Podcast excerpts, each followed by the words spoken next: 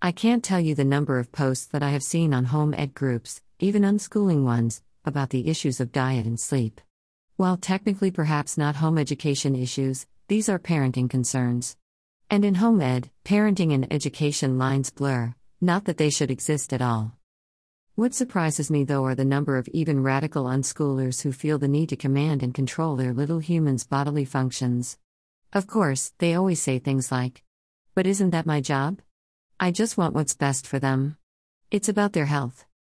Of course, in a traditional school and parenting paradigm, those are absolutely valid comments.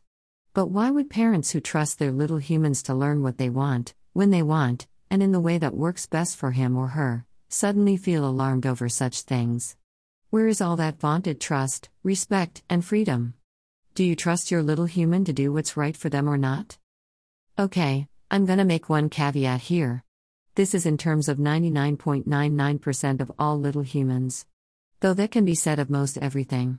We have a friend whose daughter has Prader-Willi syndrome. The part of her brains which signals when she is full does not function properly. So, yes, if I were her mother, then I would not listen to me either. I would make certain that our home only had a small supply of healthy foods to remove all temptation. But back to the rest of us. Our at home crazy home in particular. We do not regulate at Panquake's sleep or food. I used to. When she had seizures, the doctors even prescribed melatonin to help her sleep. I took her off it after trying it myself one night when I was having trouble with my sleep. It was the worst trip of my life. Remember that occasional feeling of falling to get as you drift towards sleep? Try that for over half an hour. Frightening to say the least. And when we stopped the meds and allowed her to sleep when she was tired, whenever that might be, her seizures actually got better, and eventually went away altogether. It wasn't easy then, because I was a single parent, living in a small flat in the middle of London. I didn't really sleep at all then. I just sort of dozed at night while she gamed on her iPad in the living room, 10 feet across the hall. We had a chain lock, up high where she could not reach it. And we made it through. Now, it is easy. I, touchwood, get to sleep through most nights, except for those potty breaks that comes with being a middle-aged, fat woman. I feed her before I go to bed. Alan, who goes to bed much later than I do, checks on her and feeds her again. Then she chats with her new friends on Discord until whenever. That's a new thing, and admittedly, even her unusual sleep non routine has been thrown off a bit by her new discovery. At Panquake loves fan fiction. But since she is an ear reader, not an eye one, her creative outlets are more limited. Recently, she has discovered roleplay chatrooms on Discord. It gives her a creative freedom and outlet that she has been craving for some time. I am pleased with that. But it has affected both her sleep and eating patterns. The thing is that even with her unusual schedule at Panquake got those 8 hours on average of sleep per night. Now, since most of her online friends are in America that is not as easily done. At least not in one go. These days she is getting a couple of smaller naps. And we have to remind her to eat. It was so bad in the beginning that I asked her, Can I do that parent thing?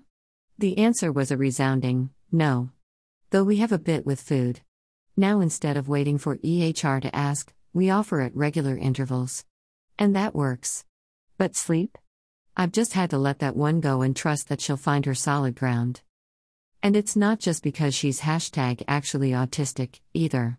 I went through the same thing with my oldest when he discovered World of Warcraft. And though he was 19 and living at home, I tried that parent thing. It didn't work and he moved out. At one point, he actually sold a character he had made in advance for hundreds of pounds. He turned out pretty good, finished college, got a job, joined the US Navy, and is engaged. Honestly, I went through something similar myself.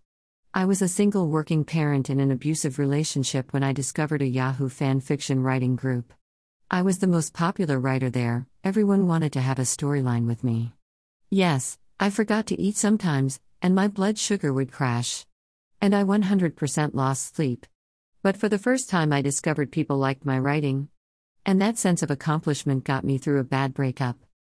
That's the thing, we think that we're doing them a favor. That we're teaching them to self regulate. When, in fact, we are teaching the opposite. We are teaching them to rely on others for their cues and routines. Alan tells the story of a friend whose mother always was on her case about her weight. The mother watched everything her daughter ate, especially chocolate.